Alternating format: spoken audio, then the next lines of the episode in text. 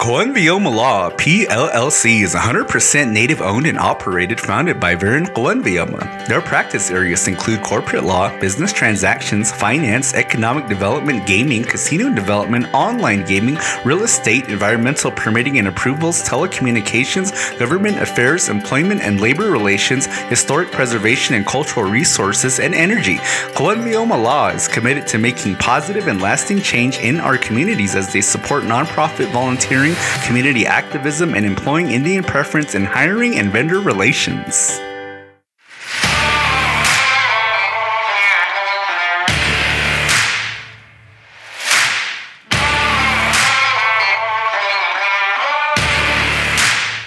The Cobell Scholarship Program. Are you an enrolled member of a federally recognized tribe interested in pursuing a college degree at any level? Think about applying for the Cobell Scholarship. Applications for the 24-25 academic year undergraduate and graduate scholarship opportunities are now open and close March 31st, 2024. Please visit cobellscholar.org for more information and apply today.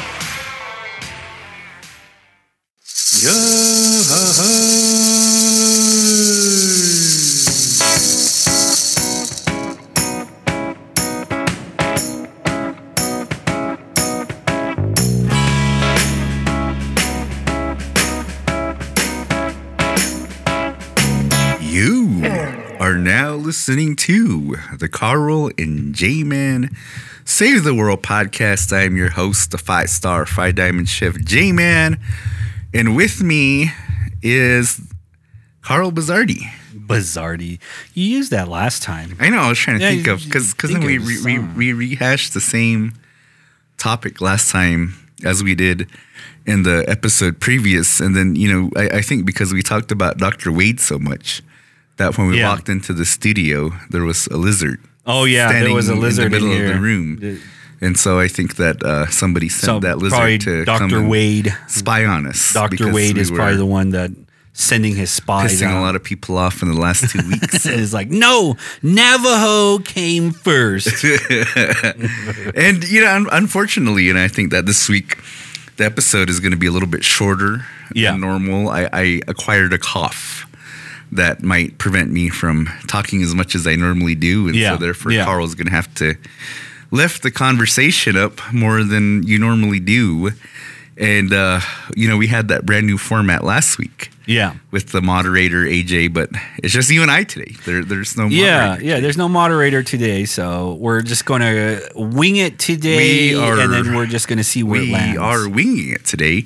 But actually, we have a pretty good topic. And, I must credit you, Carl. You actually had a good idea for once. Well, I always have good ideas. That's all I'm filled with is good ideas. I made the statement that about 90% of your ideas end up in the trash bin, which is true. Yeah, that's probably not true. But once in a while, you get an idea that falls into the 10% that actually makes it to the to record. And so that's what we're going to be talking about today. Yeah, exactly. But before we do get into the main topic, I did want to bring this up because we were supposed to talk about it last week and we didn't even get to it. But it is Powamuya season. Powamuya season, yes, it is. What does Powamuya season mean, Carl? Powamuya season means Poatota, meaning that we're in a cleansing state. We were tuskeputa for last month. We had all the phones out. We had we had buffalo dances. We were dancing crazy. We were fighting with Navajos. And about where they reside at. Which makes which side whose apartment structurally belongs to who. And so this month now we're transitioning. Now we're supposed to chill out. Yeah, we're supposed to chill out. We're supposed to be cleansing ourselves. Poatota is what it really means to actually, to change our way to start anew. Yeah, to change our way of life. To, clean. Yeah. To begin again.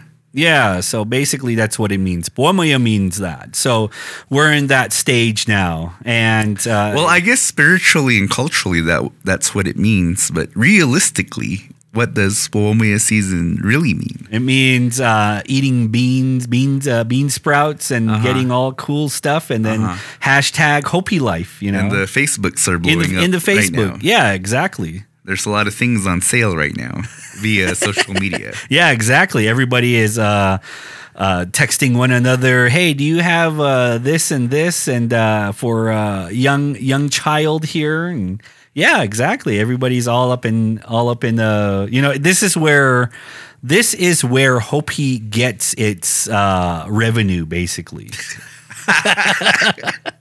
Is all the sales of all these different things, different items. It's like Christmas season. Yeah. For the artists out there. Yeah.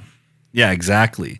And so now you'll see a lot of these artists park outside cultural center, various places. Yeah, outside of the stores, outside of community centers, selling their crafts, and you know, and they market their prices up to Pahana prices now because everybody's willing to pay the price. You know, that's probably a fair assessment. Yeah, because once in a while I like to think of it as supporting the local economy. Yeah, that, true. You know, I'll pay somebody to do something here and there, and that's kind of what I thought this year. It's like, yeah, these are a little bit more expensive than what it's normally been. Yeah, exactly. Like just like the Hopi burrito. Yeah, remember? Yeah, the breakfast burrito. That's $12. Yeah, it's like $12 to grab a burrito now. At first, it was like $3, it was $1 before. Mm.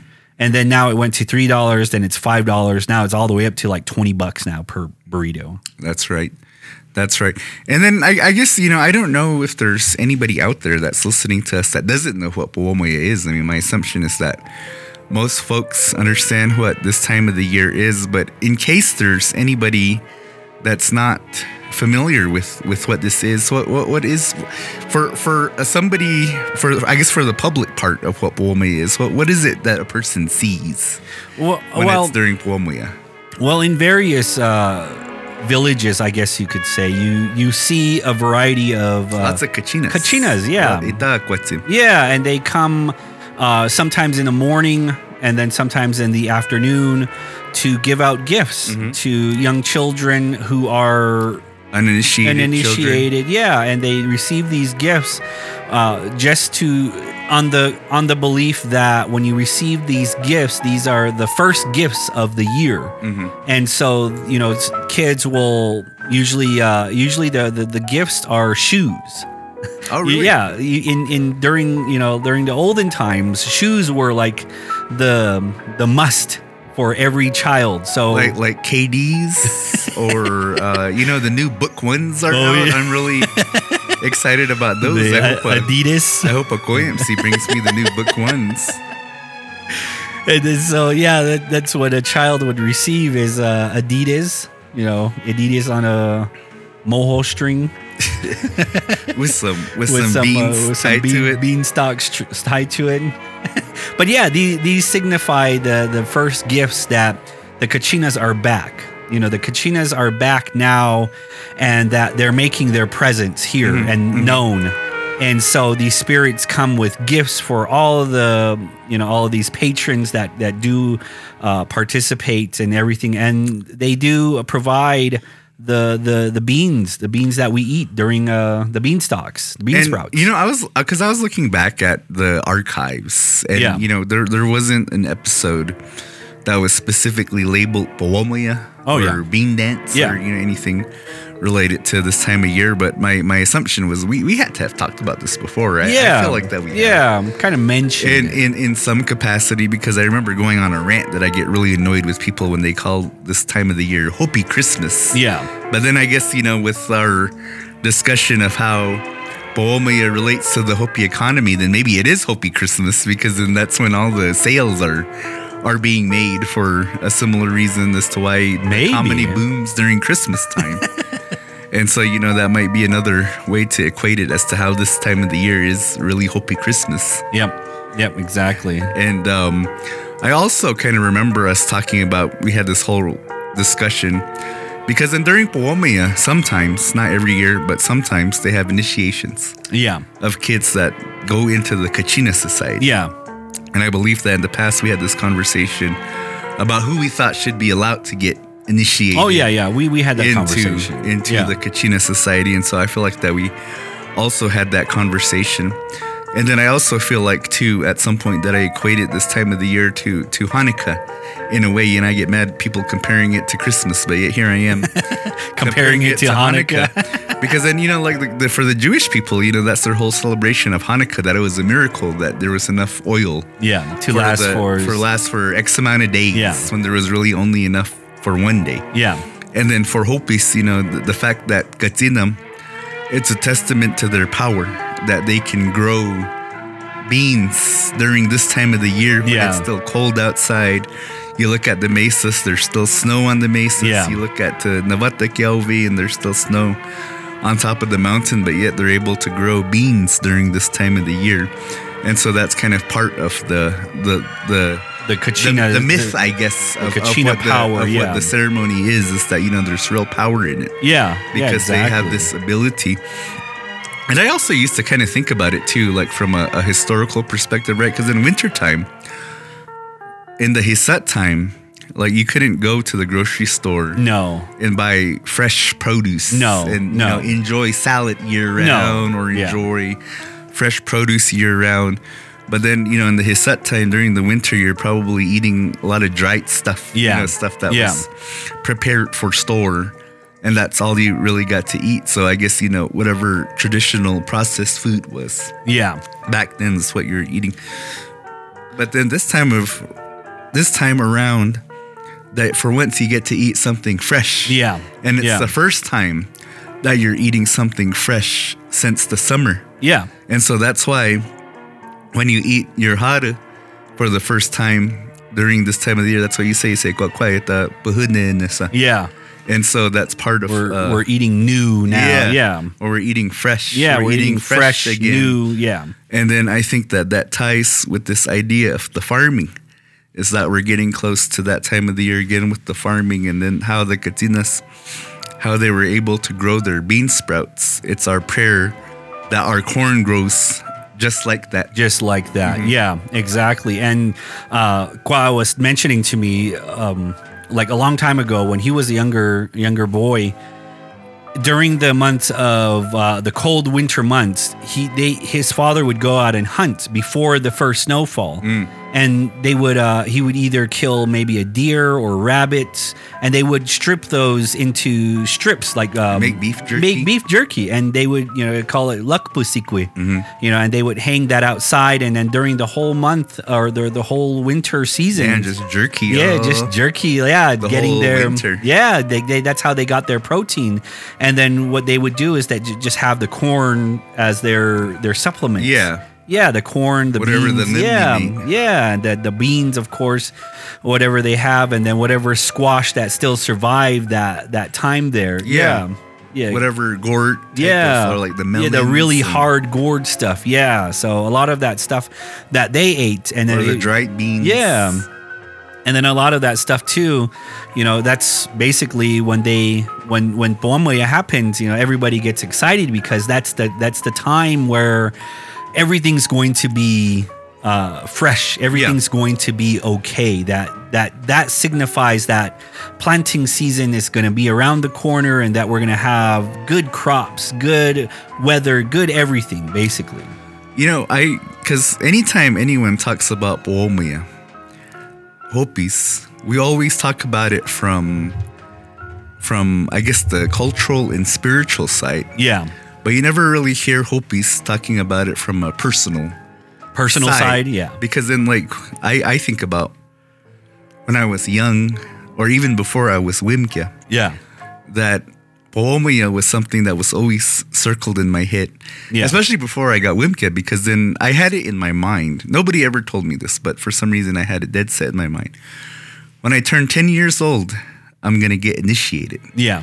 And I was deathly afraid of turning 10 years old because I was afraid of getting initiated. Yeah.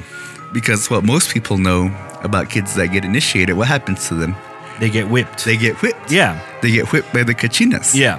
And so that's what I was afraid of. I was afraid of turning 10 years old because I was afraid to get whipped. Yeah. Because then I remember being a kid, and when Powamuya would roll around, And I remember watching like all the kids that were going to get Wimka. Yeah. That they would be getting prepared, because then, you know, you see them change into whatever it is that they wear. Girls, they wear their canel cuasas, and boys, for the most part, they're taking off clothes. Yeah, they're removing everything. Because they're not wearing anything. Yeah. And then they just wrap themselves up in a blanket. And I remember thinking, you know, watching them. Yeah. Feeling like so sorry for them, because thinking about what they're about endure. To receive and stuff like that. Because then, you know, as a kid, you know, you see these katinam. And, you know, for the mean ones, I guess, the quote-unquote mean ones, you know, you see them. Your whole life, you're made to believe that they're scary. And you see them with their moho. Yeah. And, you know, sometimes you do see them act angrily. And so it's like this inherent fear that I had of them my whole childhood. Yeah. And then when it came time around for me to get Wimka, I kind of remember the whole thing, because then I remember I was there at our house, in my soul's house, and the same thing, getting prepared to get ready to get Wimka. Taking off all my UC. And, you know, my mom, she made me take everything off. There wasn't an inch of clothing on me. All I had was my blanket. Your blanket on. Yeah. And then I was sitting there hearing the katinam walk around the village, you know, kind of heart beating really hard. Yeah. And then my godfather came to come get me. And then I was like, fuck, man, this is going to happen. This is about to go down. Yeah. And then, you know, went down there, and what happened. And it kind of, I guess, I don't know if everybody's like this, because I don't know what your thought process was when you were as a kid. Yeah. But it was something I had circled on the calendar for years out. Like it was something that was so big in my mind that, like, I just thought about it for a long time, that this is going to happen to me when I turned 10 years old. My experience was that I didn't know that I was going to get Wimka. Oh, really? Yeah. All that soul did was that, you know, just prepare me for that. And then all of a sudden I was at my godfather's house getting prepared for it, and that was it. You're like, wait, what's going on? I was like, what the hell's going on here? And then so, I vaguely remember everything like that, because it happened so fast. Yeah. I wasn't really expecting it in a way. I don't know if that was other people's experience like that, but my experience was, you know, I really didn't expect, you know, getting dragged to my godfather's house. When my godfather came over and he said that, hey, I'm going to get you ready over here. So then we're going to asna you and everything like that. Yeah. And then so basically that's what happened. And that's, it happened so quickly. I vaguely remember what was going on. And then like I don't know. I think it was like the trauma, I guess. Because I remember getting the ordeal of what happens inside of the kiva. And then after that, then, man, I think my brain just kind of went into autopilot. Yeah. So after that, everything was just a blur. And then all I knew now, from then on, is like, okay, yeah, you're my son now. And I'm like, okay, Dad. And there's no like set age. Like there's no universal rule. No. That when you isn't. Like, that's not like a quinceañera. Like, you know, like you turn 16. It's 15. Or it's 15. At 15. Oh. That's when this happens. Or it's not like getting your driver's license at 16. It's not about gambling for the first time when you turn 21. Like it's, I guess, it's determined by the parents. It's of when they feel like that you're ready. Well, Kwa said that in the olden times, that when you know. That you're responsible enough to know these things and that can understand what's going on, then that's when you get Katin Wimka, you know, you get Katin Vaki, or you get Wimvaki, you know, in those terms like that. It's because when you have this Tsako mind, or like the childish mind. Childish mind, you really don't understand really what's going to happen. So you don't understand the rules and the regulations and the legalities of everything. And so that's when they say that, you know, you're not ready yet. By not tsakowunita, you know, you talk about that. And then when they're ready in this process, so like like when Kwa got initiated, he was initiated when he was like 12, 13-ish, around that age, because his soul or his mom wanted him to go in and you know, wanted him to understand these things at an early age like that. And he, plus two, Kwa was part of like this, I guess part of this whole idea where he hung around with old people a lot, you know? Okay. And so that's why she said that, yeah, you can go in. But sometimes I guess back in the olden days, you know, young children at the age of 15 or 16, they would start to go in because that their minds are a little bit more developed in that way. Because I remember when I was young that I knew of kids, like one of my sisters. Yeah. She got Wimka when she was 9. Yeah. And I knew of kids that got Wimka when they were 8. Yeah. And in my head, I thought, damn, those kids are tough, man. Like, they're so young. Yeah. But then yet, you know, they go through what in my mind at that time thought was just like a real difficult thing to undergo. Yeah. And especially for somebody to be 8 or 9 years old. And see, my parents never at once told me that when you're 10, we're going to put you in. They never said that to me. Just for some reason, I developed it in my own head that when I turn 10, I'm going to do this. That's going to happen. Because when that year rolled around, when I did turn 10 and Powamuya came, that my parents, they even told me, they said, you can wait until you're 12 if you want to. Yeah. Yeah. But I was just so determined, because then when I was going to school, all of my classmates were going to get Wimka too. Yeah. And I didn't want to be the one left out, because I knew that they would tease me. Yeah. If I was the one to be left out to not get Wimka, and everybody else was going to get Wimka. So I remember that was part of my reasoning as to why I wanted to get initiated at that age, because I wanted to keep up with my peers. Yeah. And what it was that they were doing. And so that's why I insisted, no, I want to get initiated this year. Yeah. Yeah, exactly. I mean, like, I don't think I was mocked in that position like that too. Like, I probably mocked you, but I just you probably stayed. Yeah. It's like, who's that guy? Who's that kid? Who's that Navajo boy over there? Like, he knows me. Who's that Navajo boy over there?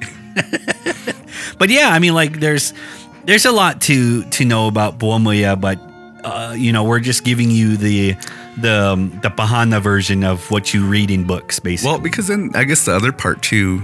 And, you know, and I guess the important thing for people to understand, that if they don't know anything about Powamuya, that unfortunately in today's day and age, that we don't do it to its full. Yeah, we don't do it to its full potential. Or its full potential. That, you know, a lot of things have been cut out, unfortunately, probably a lot of that having to do with just a lot of the information not being passed on, or items that are needed aren't around anymore. Yeah. Either sold or lost or stolen. Or stolen. For that reason. But then, you know, I think that when you look at today's Powamuya, I guess. Yeah. One of the bigger things about the public part of Powamuya is that on an afternoon, you'll have all these katinam that they kind of parade through the village. Yeah. And I guess that's part of the Poatota, is that they're purifying the earth when they make this transition that they do through the villages. But then, you know, for me, after I got Wimka, and then years later when I was a teen, and, you know, we've talked about this, how as a Hopi teen, that part of the social world is that you like to go to these different villages when things are going on, so that you can go Timai Katinam and then Timai Chicks. And Powamuya was a part of this social interaction, because I remember we would go to the different villages. Yeah. In particular, your village, I remember we used to go to Hotbalalo during Powamuya.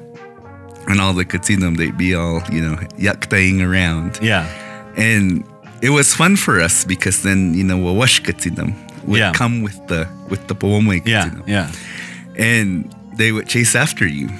But because, you know, in my high school years, you know, I was a runner. Yeah. And so, you know, Hopis, that's another, on top of being prideful about being farmers and hunters, we're prideful about being runners. Yeah. And so I used to pride myself that, you know, I would go to a village and none of those Katinas could catch me, because I was too fast, I was too quick, I was too whatever. And I remember that I shared with you that one time, you know, we went to Powamuya. Yeah. At Hotevilla. And during the time that the Katinam were parading around the village. And my nephew, he has this real funny story because then he was getting chased by one of the Wawash katinam. And, you know, this particular katina, he has black stuff on his hands. Yeah. And, you know, when he catches you, he tries to rub the black stuff all over your face. Yeah. All over your hair. And my nephew was running from it. This katina was chasing him. Yeah. And he knew that this katina was probably going to catch him. And so as he's preparing for this katina to catch him, he had a hoodie on. He threw his hood over his head and he pulled as hard as he could on the drawstrings so that the hood would have a Kenny-like effect from South Park, which it did. And then, so, you know, he pulled out his drawstrings as hard as he could, and then the katina caught him, but had a real hard time getting to his face because then he pulled his hood over his face as hard as he could. I mean, yeah, you have all of these different events that happen to you. Like there's a lot of, you know, I guess. And I've heard that you enjoy getting sumiviki from a certain katina too during... And so you kind of just let yourself get caught by the Kookopölmana. Yeah, I usually follow her around. Yeah, they Kookopölmana, you probably said, that's enough. I don't have any more sumiviki. You took all my sumiviki. But yeah, I mean, like that's Powamuya is exciting. It's an exciting part of Hopi life. And just like any other Hopi dance. Eat, eat, eat. Juniper Outpost Boutique, located in Mesquite, Nevada, is thrilled to help support the quality content brought to you by Carl and J-Man. Saving the world isn't easy, but at Juniper Outpost, they make great gift giving and finding that special item you don't need but have to have all too easy. They value supporting local artists and small batch vendors from throughout Arizona, Nevada, and southern Utah, and in providing products from folks trying to make the world a better place. Juniper Outpost invites you to stop on by on your way through. Visit them first on Facebook or Instagram at Juniper Outpost Boutique or their website, www.juniper-outpost.com. Join us for the first ever Hopi Language Symposium, where Hopi Titiqaiki will feature the year-round language immersion school and will host several teachers, scholars, and advocates working to preserve Hopi Lava'i. This event runs Tuesday, February 20th through Thursday, the 22nd at the Hopi Veterans Memorial Center in Kikotsumovi, Arizona. Hopi Titiqaiki is a nonprofit organization located on the Hopi Reservation. For more information, call 928-814-1003. Again, that number is 928-814-1003. For the next part of this section here, I guess this kind of ties in a way of Powamuya, is that we'll be doing a symposium. We'll be at a symposium. We will be featured guests. Yeah, we're featured guests at this symposium. Which and you might have heard their ad. Yeah. And on today's and last week's episode. So Hopi Titiqaiki, a nonprofit organization here on the Hopi Reservation. What does Titiqaiki mean? Means like a learning house. So Hopi Learning House. So in English terms, they're a nonprofit organization. And they invited... What in the F? Oh my God! What if you? I don't know if you heard that, but what the heck? Yeah, there's things happening outside of the room right here. So they're remodeling this whole area, the building, and they didn't bother to tell us. Yeah, and so now we have. I went and proceeded to drop a lot of fluid in the toilet, not knowing that the water is off, and so. Peace Academy Studio, if you're listening to this, I'm sorry, but yeah, it was me. and there's a lot of noise happening, so don't mind the noise. So what I was saying is that the Hopi Titiqaiki is a nonprofit organization here where they house a lot of Hopi teachers, I guess you could say, where they teach the craft of Hopi. and they teach them to the general Hopi public, where you can go and learn different things like making basketry or weaving or making different things that Hopi used to make a long time ago. And it's a really great program out there that is. Do some work for them. And I do some work for them, and we were invited. Carl and J-Man were invited to their annual symposium, which is happening on Tuesday. The beginning is Tuesday the 20th, I believe. Tuesday the 20th, February 20th. And it's February 21st and 22nd, I believe. And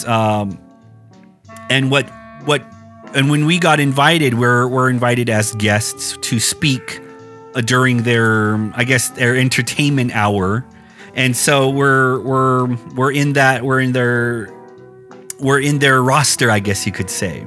So what is this symposium about? What's the main theme of the symposium? So the language symposium will be taking place. Oh, it's language. Yeah, symposium. The language symposium will take place at the Hopi Veterans Memorial Center, February 20th through the 22nd. And it's held in Kikotsumovi, Arizona. It's open to everybody. Donna Humitiwa, she's the facilitator.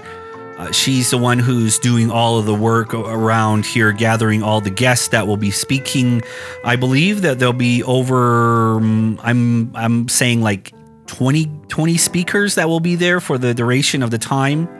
So day one, it would be a welcoming during the evening hours, and there will be a movie that we'll be showing there, or like a short film. Oh, really? What's the movie? It's about the Prey. Killers of the Flower Moon. No, it's about the language immersion preschool that they have running here, and so there's some language immersion preschool. They teach basically it's all Hopi. Like there's actually a sign on the door that says no English. So when you enter this building, that says no English. And so it's really nice because they have these 3 to 6 year old kids that are there learning the Hopi language. And so when we were invited to talk about the Hopi language, they were kind of weary about like what are we going to talk about? Like what because when you hear our podcast, we're all about kind of controversy. We're all about things that that Hopi people just kind of don't want to talk about, I guess you could say. And so when they did invite us over, they were kind of weary about like, will we be doing that again? Like, because they're going to be, I'm pretty sure there's going to be some Pahanas that will be there, not understanding like the Hopi lingo that we'll probably be using. And we'll be referencing a lot of like the inside jokes, I guess you could say, of Hopi. But then again, like this language symposium here is a great benefit for everybody out there that benefits from all of this, what Hopi Titiqaiki is all about. And so I think we did talk about a little bit about the language or the language itself, right? I think there was an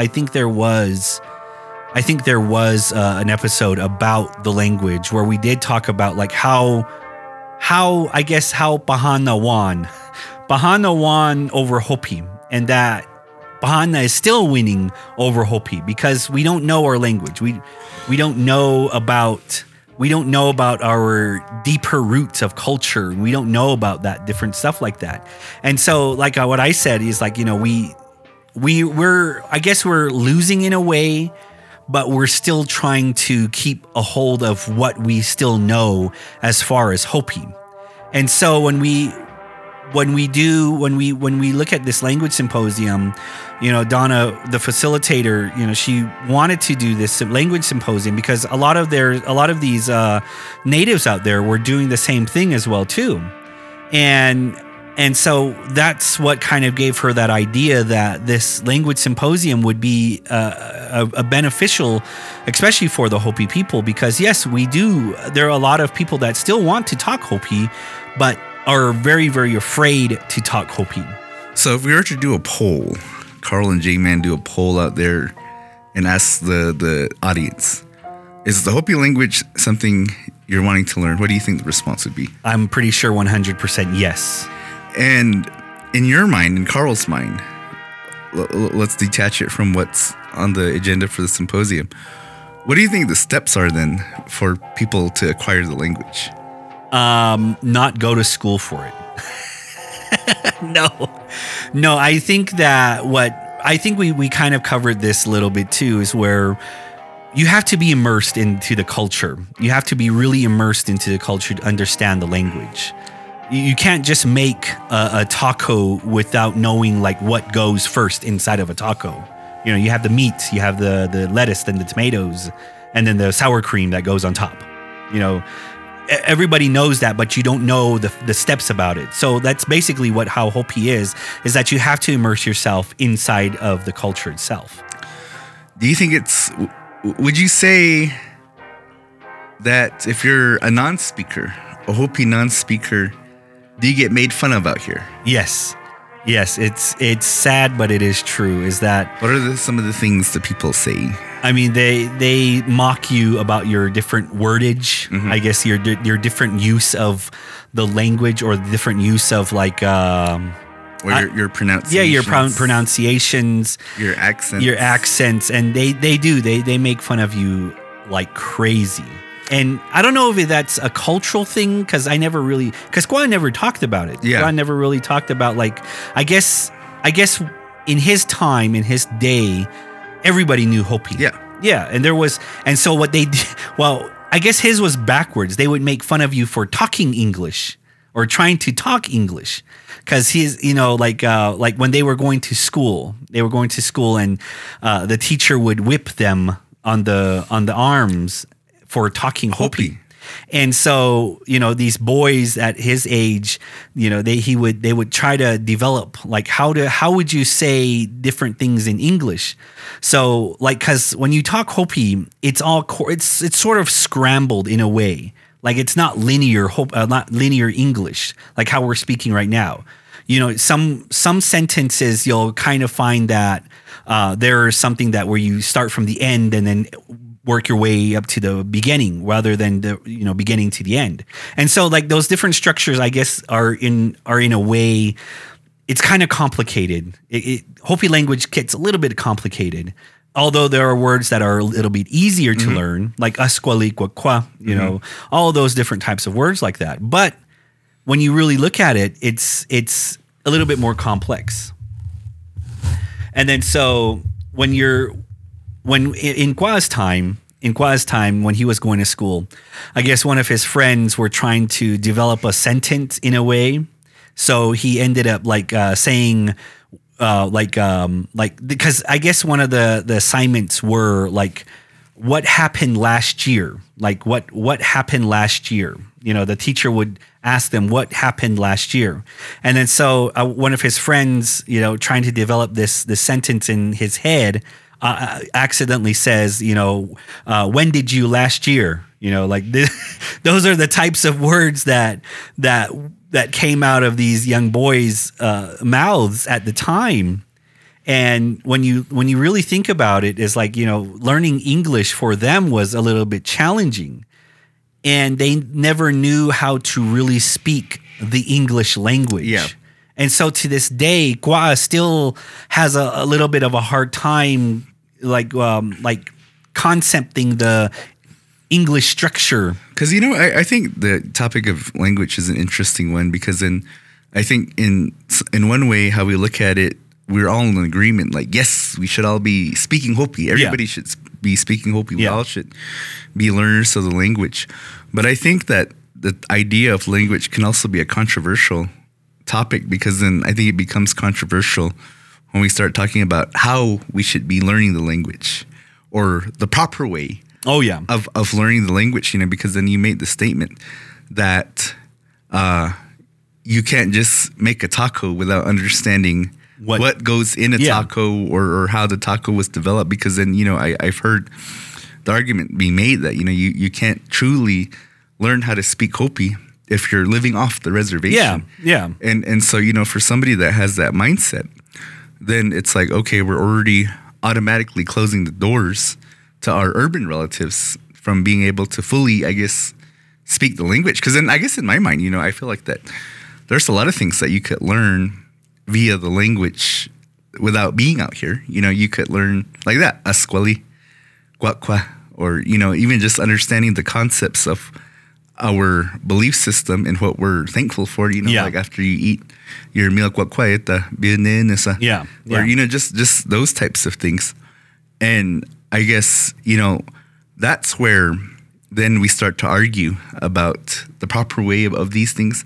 But one of the things that I wanted to talk about, because, you know, specifically about the symposium, because there's this big argument that I've heard also as well, is that can you be a teacher or can you be an instrument within this learning process for somebody to be able to learn how to speak Hopi when you yourself aren't fluent in the language?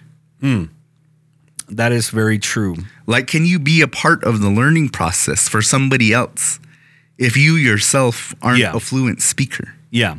Well, what is your take on that? Well, I believe that because both of us, we know how to speak Hopi, but yet we're still learning. We're not as advanced as we're not as advanced as Soan Kwa. But we're still a little more advanced than some RH. But we still understand the language. We still speak the language. We understand the culture where it comes from. We understand what needs to be done and what words to use in those specific types of ceremonies. And so, you know, I guess when you really think about it, that these speakers that just generally speak the language without knowing the culture, like there are some people in the agenda and the symposium that do have that are just speakers of Hopi without immersing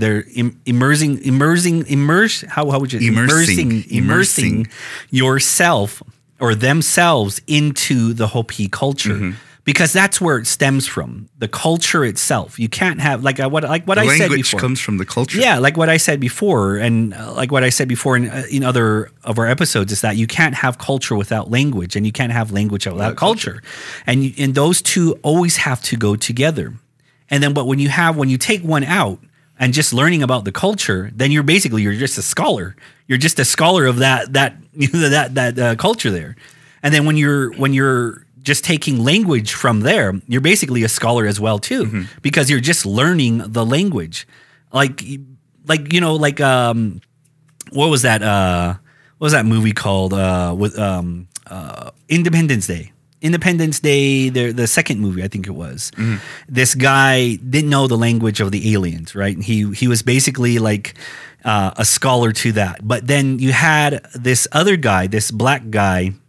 The black guy, he said that, you know, oh, this is not just alien language. This is taken from our language as well, too.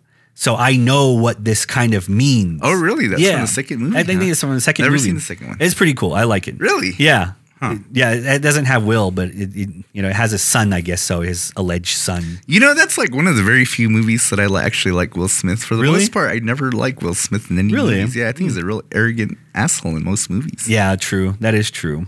But it was like this one guy, this doctor guy, he was like, or professor guy, he was studying the language of the aliens, but not knowing what like these things were, why he's saying this, until it took this black guy that actually kind of knew that this language was part their language, an ancient language of theirs, and then using some sort of alien tech, whatever that they were doing. And he's like, oh, this is what it means. You know, this is what it means. And that's what I'm saying is like, you know, that's where it comes from. You can't just know the language. You have to know the culture. Mm-hmm. You have to be really immersed in that. Interesting. Well, because, you know, I guess I introduced this topic because then, you know, like that to kind of provide the balance for, because then, you know, because you have the schedule. Yeah. And I'm looking at the schedule of the symposium because then, you know, it's a language symposium. Yeah. And so when you throw this out there, oh, you know, come learn how to speak Hopi. That's what most people are going to think. You know, I'm going to go and learn the language. This language symposium and I'm going to learn how to speak Hopi. But I'm looking at the first day of the agenda. Yeah. And who's all on this first day. I know for a fact that two of these people don't speak Hopi. Really? And so, you know, it's like, Well, if it's a Hopi language symposium and, you know, two of your main speakers for the first day aren't speakers themselves, then what's the point of that? You know what I mean? Like, and then when, because we're on the agenda, yeah. And I don't think we're going to be speaking Hopi the whole time. No. So we'll probably be also within that range there. Of, you know, probably primarily be English speaking while we're on stage. And so then it's like, well, how do I learn Hopi then if I'm just going to be listening to Hopi English speakers? That is true. I mean, like, if you're having a Hopi language symposium, yeah. And that's why I posed that question, is that, you know, can you be an instrument to help somebody speak Hopi when you yourself aren't a speaker? Mm. That is a very, very good question. I don't think so. I don't think so? I don't think you can be an instrument when you're still learning about the language itself. Because then, you know, throughout the other part of the agenda, there's some other non-Hopi folks that are on the agenda. Yeah. But then I guess, you know, because a lot of them, most of the non-Hopis that are on the agenda, they're from our Pueblo relative. Oh, yeah. Villages. Yeah. And to me, I guess having them on there, it's because it's this idea that they have some sort of expertise as to how to teach the language, because I feel like that in the Pueblos, their kids are retaining the language at a much higher rate than our Hopi kids are. Yeah. For some reason, like, it's so strange to me, because then, you know, it's like, okay, let's look at the two different Pueblos. You know, you got Hopis and then you got the New Mexico Pueblos. The New Mexico Pueblos, quite a bit of them have converted to Catholicism. Yeah, yeah. Quite a bit of them, if not all of them, have more developed, extensive economic development than the Hopi. They got casinos. Yeah, yeah. And then, you know, you look at Hopi on the face of it, oh, they've retained this, they've retained that. They're still doing their own actual Hopi religion. But then, yeah, it's the Pueblos that have retained the language over the Hopis. True. And that's something that I've always wondered, like, why is that? It's crazy in a way. I guess that it's worth more fighting for. Yeah, so I don't know what's up with Yukiabucks giving us a bad name. Just kidding. Oh, you moon cubs over there don't know how to speak Hopi. Sure, we're the only ones that speak Hopi now. It is strange. I think it's because they're fighting for something that they really want to have. Mm-hmm. Hopi, in a way, is not. Mm-hmm. Because if you really look at it, Hopi doesn't want to fight for their language. We talk about it. We talk about, like, the language itself, but we're not fighting for it. It's not lost because all of our so'os and our kwa'as still speak Hopi in a way.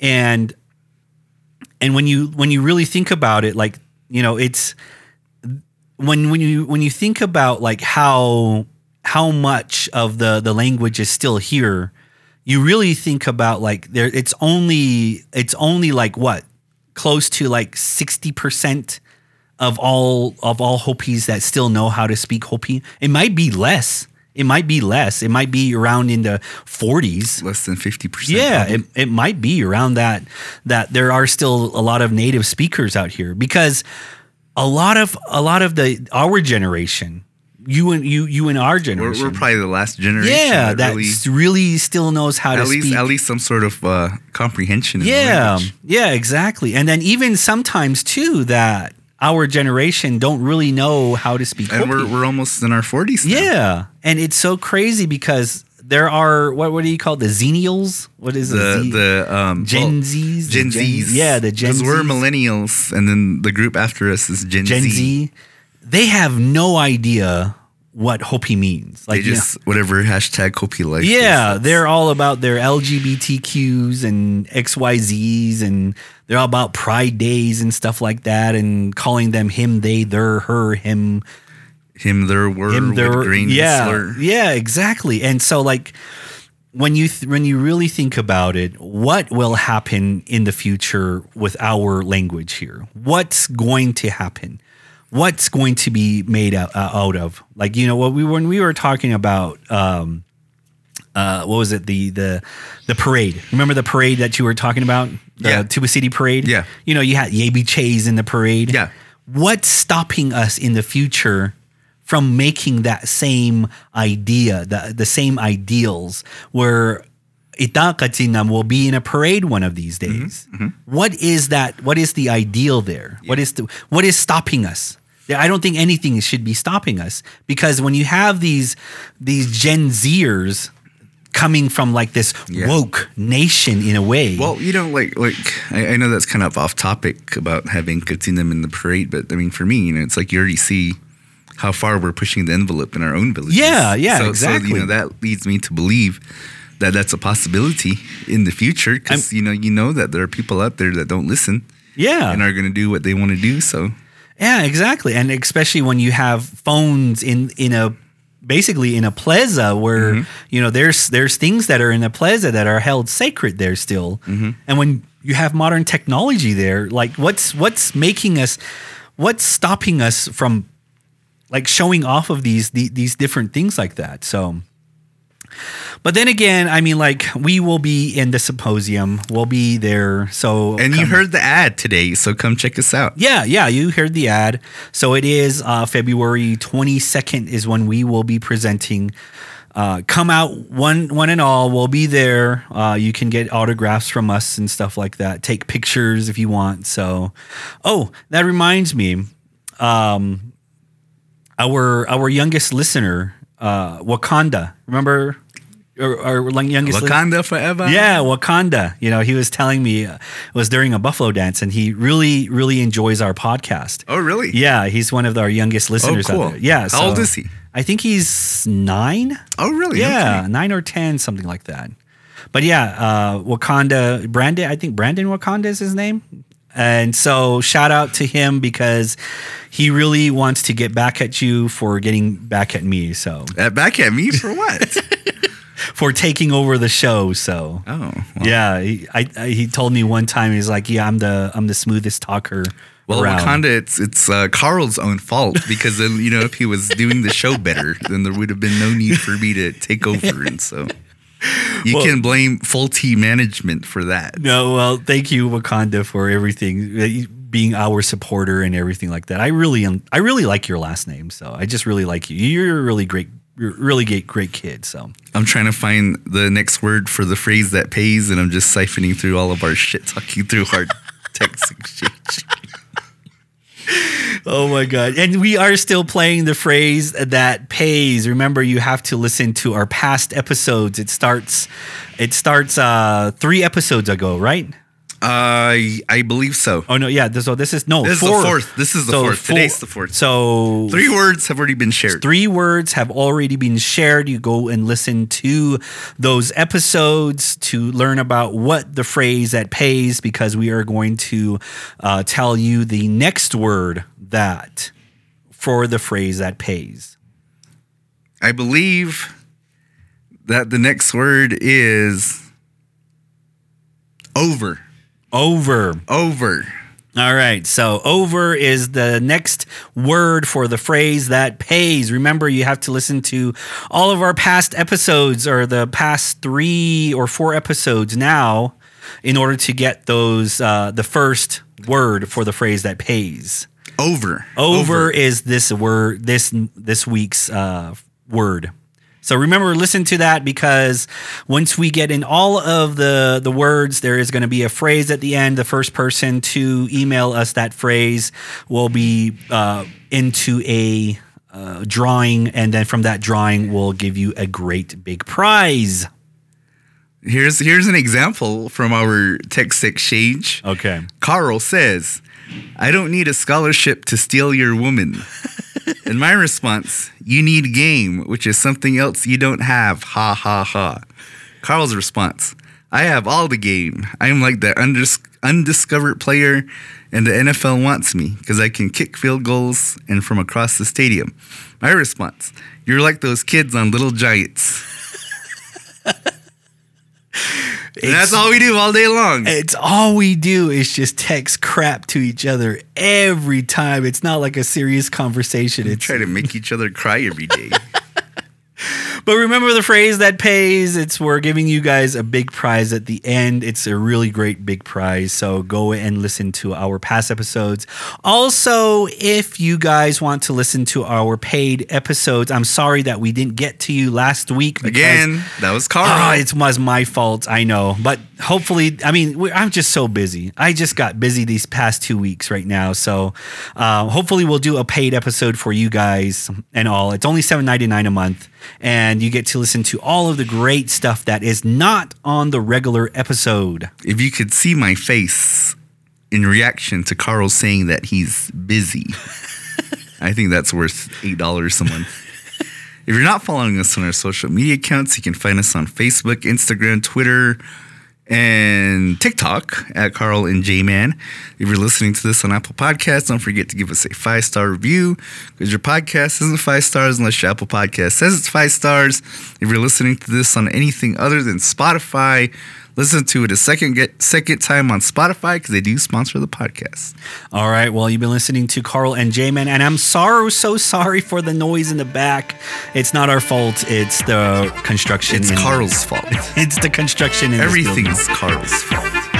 Well, thank you again for listening to Carl and J-Man Save the World podcast. My name is Carl, and this is my best friend, John. Solo, quick.